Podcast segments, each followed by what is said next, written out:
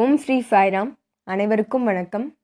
உங்கள் அனைவரையும் Sai wisdom dot காமின் கேள்வி நேர பகுதிக்கு வரவேற்பதில் மிகுந்த மகிழ்ச்சி. இது ஐந்தாவது பகுதி. இதுவே இறுதி பகுதியாகும். முதல் கேள்வி question number thirty three the question says that Baba said that Premasai Sai be born eight years after his physical death. And the same questioner says that he has not been able to find this statement in any of Swami's discourses. இவர் கேட்டுள்ள கேள்வி என்னவென்றால் அதாவது பகவான் ஸ்ரீ சத்ய சாய்பாபா தன்னுடைய உடலை பூத உடலை நீத்த பிறகு எட்டு வருடம் கழித்து பிரேமசாயியின் அவதாரம் நிகழும் என்று கூறியிருக்கிறாரா? அதே நபர் என்ன கூறியிருக்கிறார் என்றால் சுவாமி தன்னுடைய சொற்பொழிவுகளில் இதை பற்றி எங்குமே குறிப்பிட்டது இல்லையே அல்லது குறிப்பிட்டு இருக்கிறாரா என்ற கேள்வியை முன்வைக்கிறார். அதாவது இந்த நபர் குறிப்பிட்டுள்ளது என்னவென்றால் இருபத்தைந்து வருடங்களாக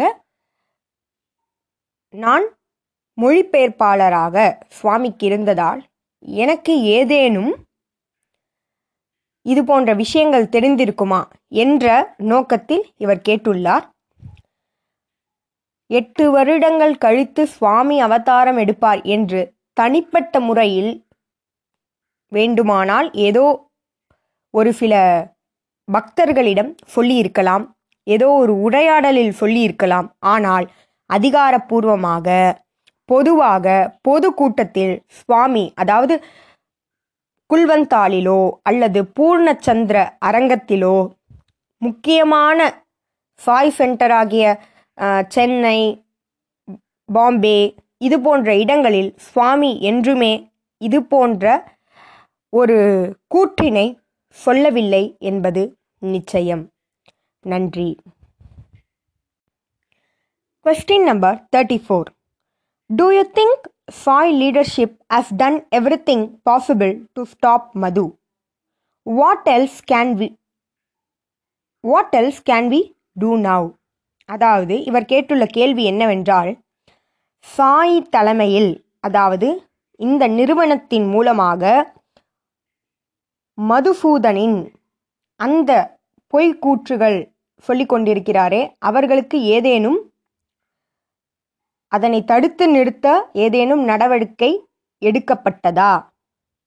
அப்படி எடுக்கப்படவில்லை என்றால் நாம் இனி என்ன செய்ய வேண்டும் என்பது இவருடைய கேள்வி.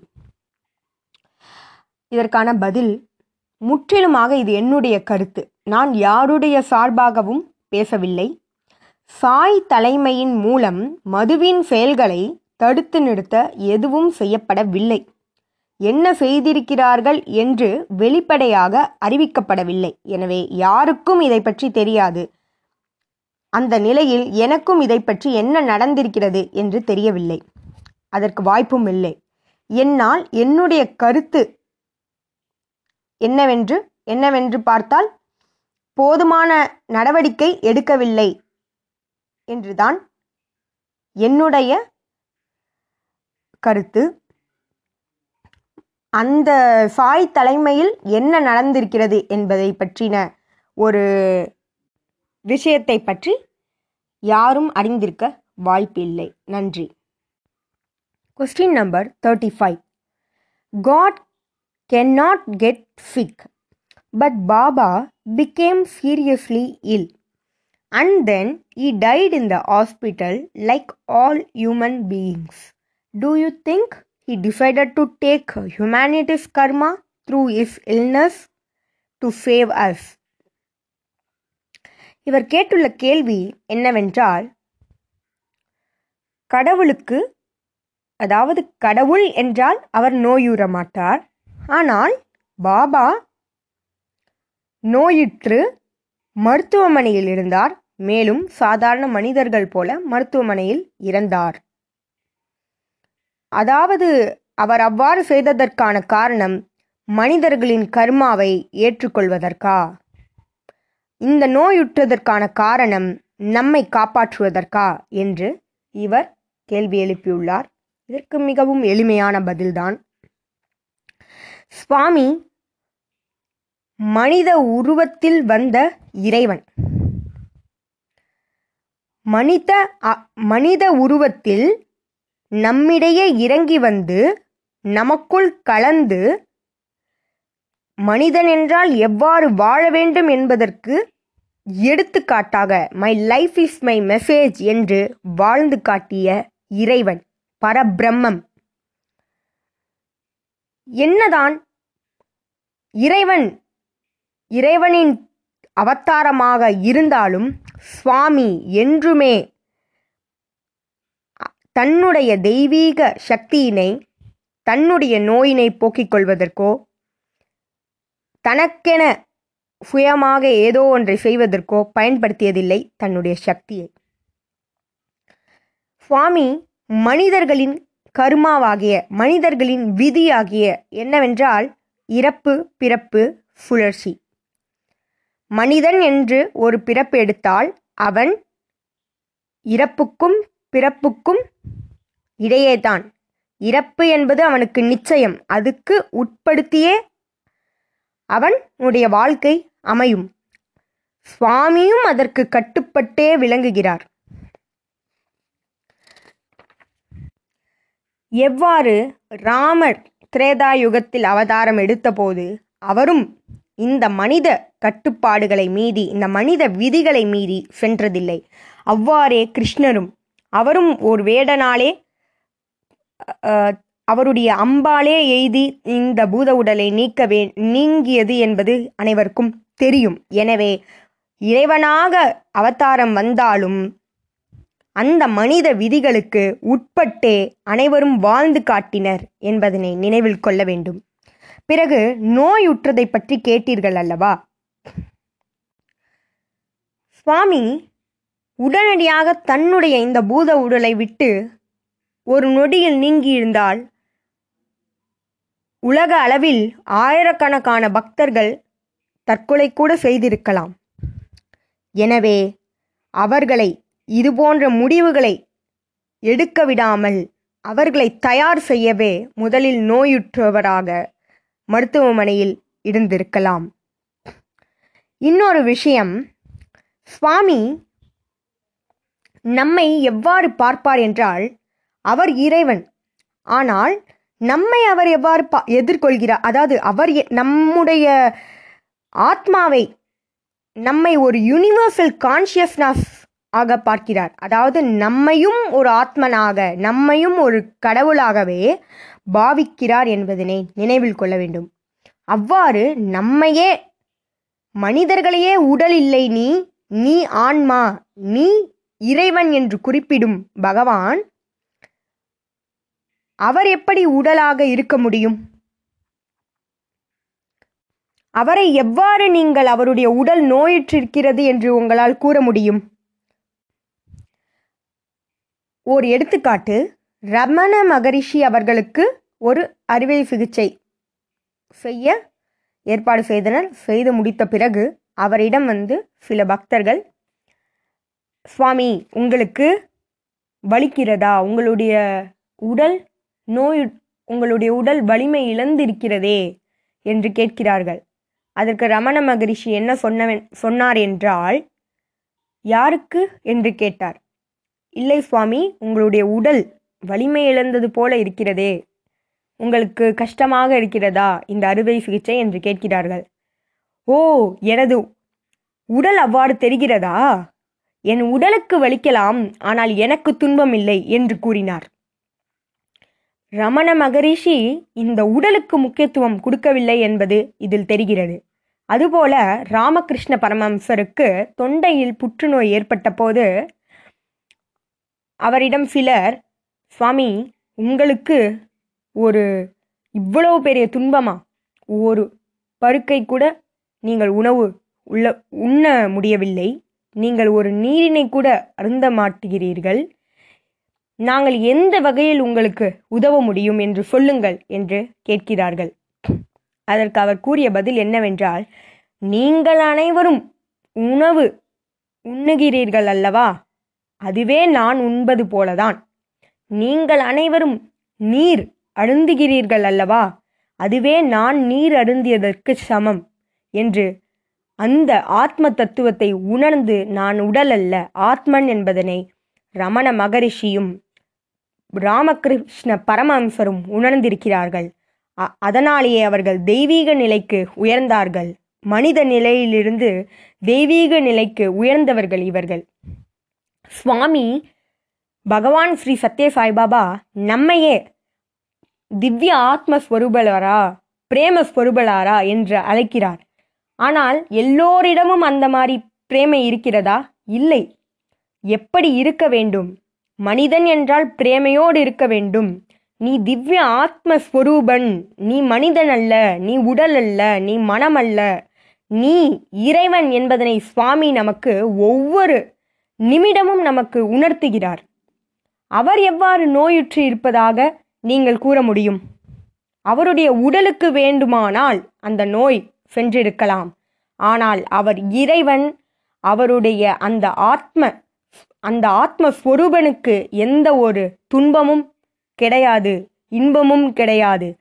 முற்றிலும் கடந்த இவை அனைத்தையும் முற்றிலும் கடந்த இந்த காலத்திற்கும் நேரத்திற்கும் அப்பால் உள்ள அந்த தெய்வீகத்தினை உணருங்கள். அந்த திவ்ய ஆத்மஸ்வரூபனின் அந்த பிரேமையினை உணருங்கள். நன்றி. Question number thirty six I am devotee of Paramahamsa Yogananda, but I also love Baba and also other masters like Mata Amritanandamayi. They are all real masters, I think. Why Baba never mentioned them in his discourse?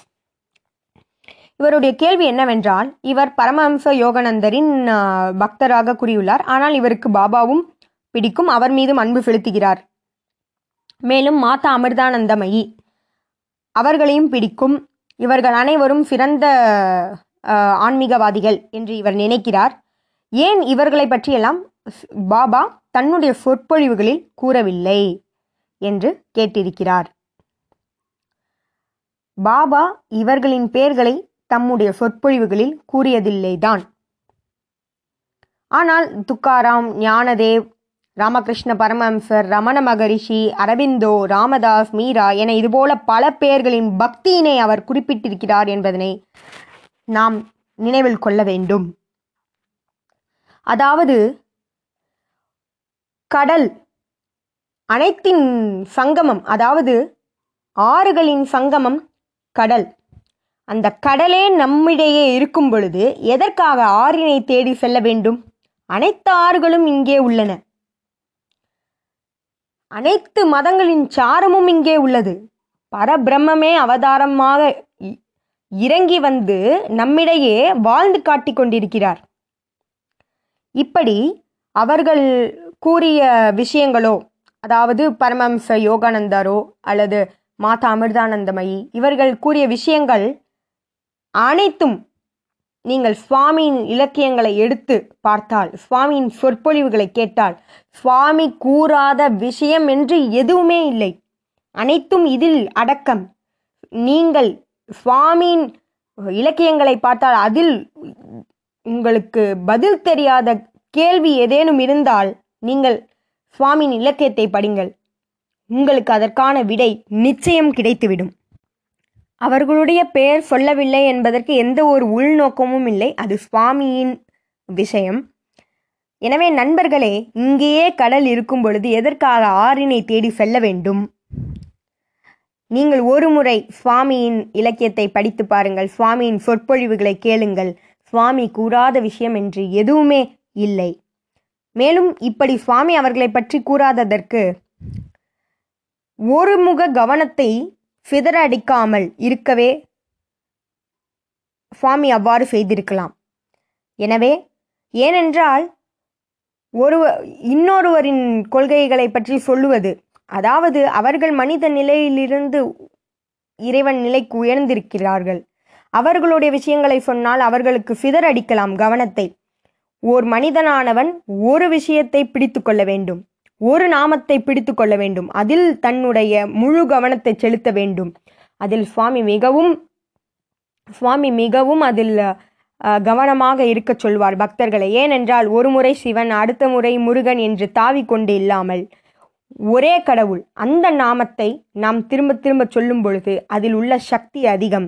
எனவே இவ்வாறு பக்தர்களை குழப்பாமல் இருக்கக்கூட அவர்களுடைய ஒருமுக கவனத்தை சிதறடிக்காமல் இருக்க சுவாமி அவ்வாறு செய்திருக்கலாம் சுவாமிக்கே சுவாமியே அதனை அறிவார் நன்றி question number thirty seven I visited Sathya Saibaba இந்த the sukshma rupa in my early days I had never at the darshan of Sathya Saibaba physically அதாவது இவர் கேட் இவர் சொன்ன விஷயம் என்னவென்றால் நான் என்னுடைய இளமை காலத்தில் சூக்ஷம ரூபத்தில் அதாவது சுவாமியை நேரடியாக பார்த்ததில்லை. ஏதோ ஒரு ரூபத்தில் சுவாமியை பார்த்ததாக இவர் கூறுகிறார். அதன் பின் சுவாமியை நான் சுவாமியின் தரிசனத்தை நான் பெற்றதே இல்லை என்று கூறியிருக்கிறார். அது ஏன் என்பதனை நம்மிடம் கேட்டிருக்கிறார். இது கேள்வியின் ஒரு பகுதிதான். அதாவது நீங்கள் நேரடியாக பாபாவை பார்த்ததில்லை. ஏதோ ஒரு சூட்சம ரூபத்தை பார்த்துவிட்டு அது பாபா என்று கூறுகிறீர்கள் நிச்சயம் அது இருக்க முடியாது. சுவாமி தன்னுடைய சொற்பொழிவில் தெளிவாக கூறியிருக்கிறார் சூட்சம ரூபத்திற்கு இறப்பு உண்டு இறந்த பின் சூட்சம ரூபமானது மறைந்துவிடும். சூட்சம உடலை பற்றி முன்னவே சாய் விஸ்டம் டாட் காமில் பேராசிரியர் அனில்குமார் அவர்கள் இதை பற்றி கூறியிருக்கிறார். அக்டோபர் இருபத்தி நான்கு இரண்டாயிரத்தி பத்தொம்போது அன்று பதிவு பதியப்பட்ட வீடியோ கா- காட்சியில் ப்ரொஃபஸர் அனில்குமார் அவர்கள் இதனை பற்றி கூறியிருக்கிறார். அதனை தயவு செய்து சென்று பார்க்கவும். சூட்சம உடலை பார்த்தீர்கள் என்று கூறினீர்கள். அல்லவா? அது வெறும் கற்பனைதான். அவ்வாறு சூட்சம ரூபமாக சுவாமி காட்சியளிக்க மாட்டார். அடுத்த கேள்வி why I never visited Baba when he was alive அதாவது சுவாமி இருக்கும் பொழுது நான் ஏன் அவரை சென்று அவருடைய தரிசனத்தை பெற முடியவில்லை என்று கேட்டிருக்கிறார்.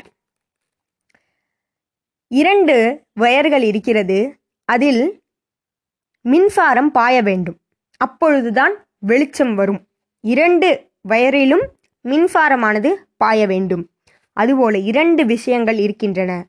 ஒன்று நம்முடைய தாகம் நம்முடைய ஏக்கம் இறைவனின் அன்பை பெற வேண்டும் அவருடைய தரிசனத்தை பெற வேண்டும் என்ற ஏக்கம் இருக்க வேண்டும். முதலில் அடுத்ததாக சுவாமியின் கருணை இருக்க வேண்டும். முக்கியமாக சுவாமியின் அருள் இல்லை என்றால் அவருடைய தரிசனத்தை நம்மால் பெற இயலவே இயலாது. இவ்விரண்டுமே ஒருங்கிணைந்து இருந்தால்தான் அவருடைய தரிசனம் கிடைக்கும். நீங்கள் அவருடைய தரிசனத்தை பெறாமல் இருப்பதற்கு உங்களுக்கு அந்த அளவுக்கு தாகம் இல்லாமல் இருந்திருக்கலாம். அதில் ஆனால் உங்களுக்கு அந்த தாகம் இருந்திருந்தால் கண்டிப்பாக பாபா உங்களுக்கு தரிசனம் வழங்கியிருப்பார். அதில் எந்த ஒரு சந்தேகமும் இல்லை. எனவே அந்த ஏக்கம் தாகம் உங்களிடம் குறைவாக இருந்ததாலேயே அவரின் தரிசனம் உங்களுக்கு கிடைக்காமல் இருந்திருக்கலாம். இப்பொழுது how to connect to Baba now என்று கேட்டுள்ளீர்கள் என்று கேட்டுள்ளீர்கள். சுவாமியிடம் இப்பொழுது எவ்வாறு அவருடைய தொடர்பினை பெறுவது அவருடைய அன்பினை இப்பொழுது எவ்வாறு பெறுவது என்று கேட்டுள்ளீர்கள். முதல் வழி நாமஸ்மரணை. அவரின் புகழினை இறைவனின் நாமத்தை ஓயாது ஜபியுங்கள். பஜனைகளில் ஈடுபடுங்கள். வாய்விட்டு சுவாமியின் நாமத்தை பாடுங்கள். நீங்கள் அவ்வாறு பாடும் பொழுது மின்சாரமானது பாயும். மின்சாரமானது பாயும் பொழுதுதான் மின் விசிறியானது சுத்தும். அதுபோல நீங்கள் அவரின் அனுபவத்தை பெற வேண்டுமென்றால் நாமஸ்மரணையே ஒரே வழி. இரண்டாவது அவருடைய தொடர்பினை அதாவது அவர் உங்களுடன் இருந்து கொண்டே இருக்கிறார் என்பதனை உணர வேண்டும் என்றால் சுவாமியின் இலக்கியத்தை படியுங்கள் அதனை நடைமுறைப்படுத்துங்கள் வாழ்க்கையில் அப்பொழுது சுவாமி உங்களோடு இருப்பதை நீங்கள் கண்டிப்பாக உணர்வீர்கள் நன்றி question number thirty eight I visited Puttaparthi recently I have come to know many of the experiences and emotions no longer I am feeling the same desire for research I no longer feel the same enthusiasm Why should it happen? There may be inner silence. என்ற கேள்வியை கேட்டுள்ளார். அதாவது புட்டபர்த்தியினை நான் தற்பொழுது அங்கு சென்று வந்தேன். முன்பெல்லாம் எனக்கு உண்டான அனுபவங்கள் உற்சாகமானது மேலோங்கி இருந்தது இப்பொழுது அதுபோன்ற உற்சாகம் எதுவும் இல்லை. மனமானது வெறுமையாக இருக்கிறது. இது எதனால் என்று தெரியவில்லை. இந்த கேள்வியை நம்மிடம் இவர் கேட்டுள்ளார்.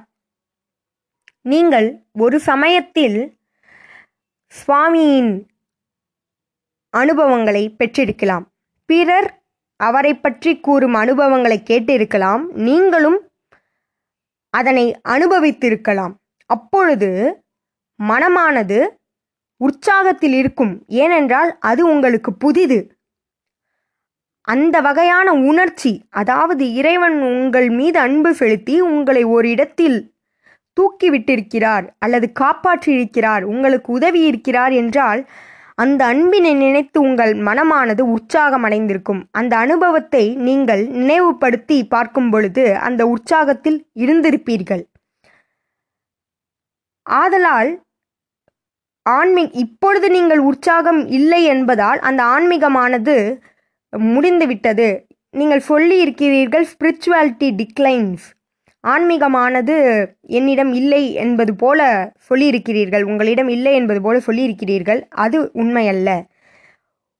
ஒரு வகை அதாவது ஒரு பக்தனானவன் உள்ளே உள்ளே வரும்பொழுது ஒரு மனிதனானவன் உள்ளே வரும்பொழுது சுவாமி மனித அவதாரமாக அவதாரம் மனிதனாக இறங்கி வந்திருக்கும் பொழுது ஒரு சாதாரணமாக இருந்தால் மனிதனானவன் நம்புவதற்கு வாய்ப்பில்லை. அதேபோல சங்கு சக்கரம் அதுபோல வைத்திருந்தால் அவரை கடவுள் என்றே அவரை கடவுள் என்று ஒரு இடத்தில் அடைத்து நிதிகளை பெற ஆரம்பித்து விடுவார்கள். சுவாமி இதனை சொல்லியிருக்கிறார். ஆதலாலே நான் சாதாரண மனிதம் போல தெய்வீக சக்தியினை கொண்டு அவதாரமாக வந்துள்ளேன் என்று சுவாமி கூறியிருக்கிறார். எனவே இந்த அனுபவங்களானது ஒரு விசிட்டிங் கார்டு சுவாமி என்பவர் கடவுள் என்பதனை அவர் அந்த நம்பிக்கையை ஒருவரிடம் ஏற்படுத்தவே இது போன்ற அனுபவங்கள் ஒருவருக்கு ஏற்படும் என்பது சுவாமியின் கூற்று. அனுபவங்களை பெறுவது என்பது ஒரு நிலை. அடுத்த நிலை என்னவென்றால் எக்ஸ்பீரியன்சர் அதனை அனுபவிப்பவர். எக்ஸ்பீரியன்ஸ் என்பது வெளிநிலை எக்ஸ்பீரியன்சர் உள்ளிருக்கும் தெய்வீகத்தை உணர்வது என்பது இன்னொரு நிலை. அதுவே உன்னதமான நிலை. அனுபவங்களை பெற்று நம்பிக்கை ஏற்பட்ட பிறகு நாம் பல வேலைகளில் ஈடுபடுவோம். பஜனை சேவை இது போன்ற விஷயங்களில் ஈடுபடுவோம். அப்பொழுது ஈடுபடும் பொழுது சுவாமி நம்முள் இருக்கும் நம் இதயத்தில் இருக்கும் அவரை உணரவே இது போன்ற சாதனாக்களை மேற்கொள்கிறோம். அனுபவங்கள் முதல் நிலை இறுதி நிலை என்பது அவரை உள்ளுக்குள் தேடுவது நம்முள் இருக்கும் இறைவனை வெளிக்கொணர்வது. அதுவே ஆன்மீகம். நம்முள் இறைவன் இருக்கிறார் என்பதனை உணர்வதே ஆன்மீகமாகும்.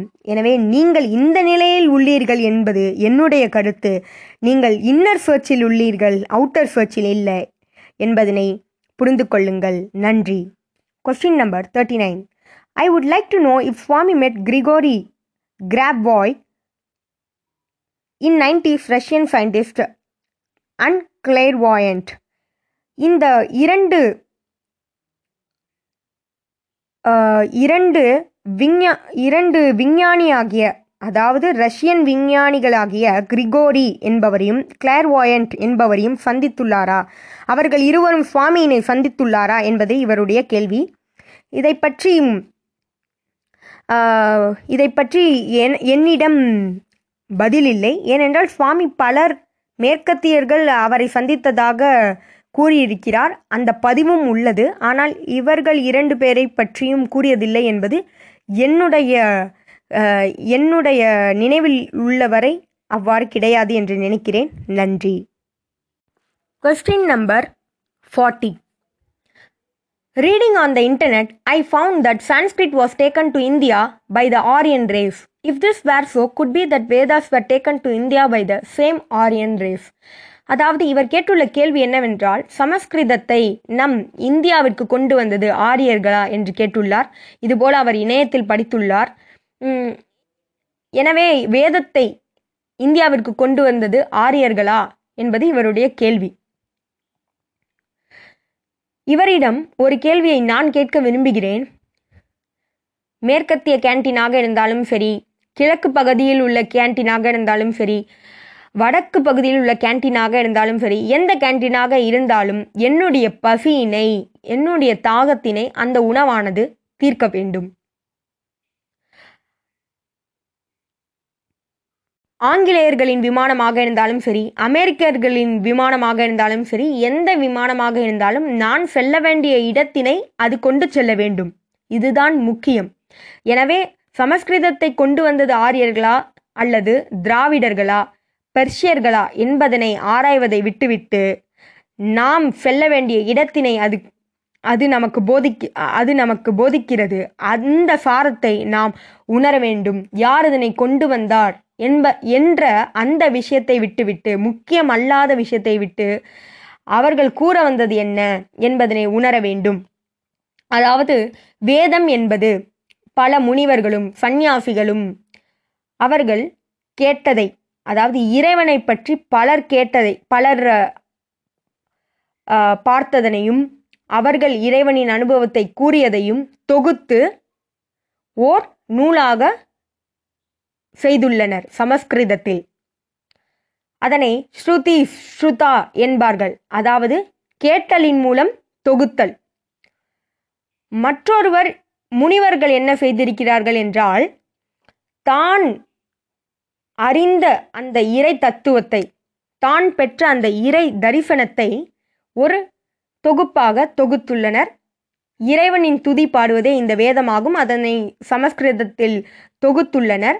அதனை வழி வழியாக அனைவரிடமும் கொண்டு சென்றிருக்கின்றனர். இதுவே அதனுடைய முக்கியத்துவமாகும். அதனை ஸ்மிருதி என்று கூறுகிறார்கள். அதாவது தொகுத்து வழங்குதல். வேதம் என்பது பலருடைய அனுபவம். அவர்கள் எவ்வாறு இறைவனை தரிசித்தார்கள்? அவர்களுடைய அனுபவம். அவர்கள் எவ்வாறு துதித்தார்கள்? இவையெல்லாம் தொகுத்து வழங்கியதே வேதமாகும். எனவே ஆரியர்களா திராவிடர்களா என்பதனை பார்க்காமல் அதனுடைய முக்கியத்துவம் என்பதனை உணர வேண்டும். இறைவனின் துதியை பாட வேண்டும். அதற்காகவே வேதமானது நம்மிடையே நிறுவப்பட்டுள்ளது.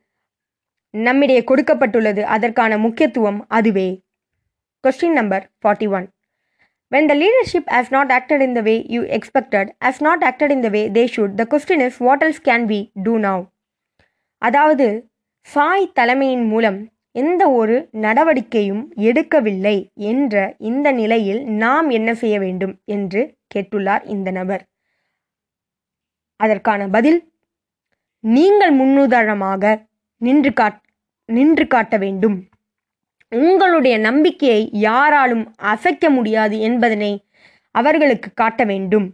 யாராலும் உங்களுடைய கவனத்தை சிதறடிக்க முடியாது என்பதனை நீங்கள் காட்ட வேண்டும். உங்களுடைய நம்பிக்கையானது உறுதியாக இருந்தால் யாரும் உங்களை தூண்ட இயலாது.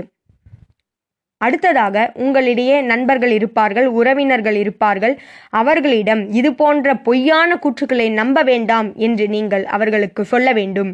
உண்மையை அறிந்து கொள்ளுங்கள். சுவாமி இவ்வாறு கூறவில்லை என்பதனை அவர்களுக்கு வலியுறுத்துங்கள். சுவாமியின் போதனைகள் இதுவே. நீங்கள் ஏன் இதற்கு எதிராக செல்கிறீர்கள் என்று கேள்வி எழுப்புங்கள். எனவே இதுபோல சுவாமியின் போதனைகளை மற்றவர்களுக்கு தெரிவிப்பதே மிகப்பெரிய சேவை. அவர்களை ஒரு தவறான வழியில் செல்லாமல் அவர்களை காப்பாற்றுவதே ஒரு மிகப்பெரிய சேவை. அவர்களை சத்திய வழியில் மீண்டும் நிலைநிறுத்துவதே நம்முடைய கடமை. அதுவே சுவாமியின் மீது நாம் கொண்டுள்ள பிரேமையை காட்டும் வழி. நம்முடைய நம்பிக்கையை அது வலிமையாக்கும். சுவாமியிடம் நாம் கொண்டிருக்கும் பக்தியினை அது மேலோங்கச் செல்லும். எனவே அவர்களுக்கு சரியான பாதையை சரியான இடத்தில் காட்டுவதே நம்முடைய கடமை. நன்றி.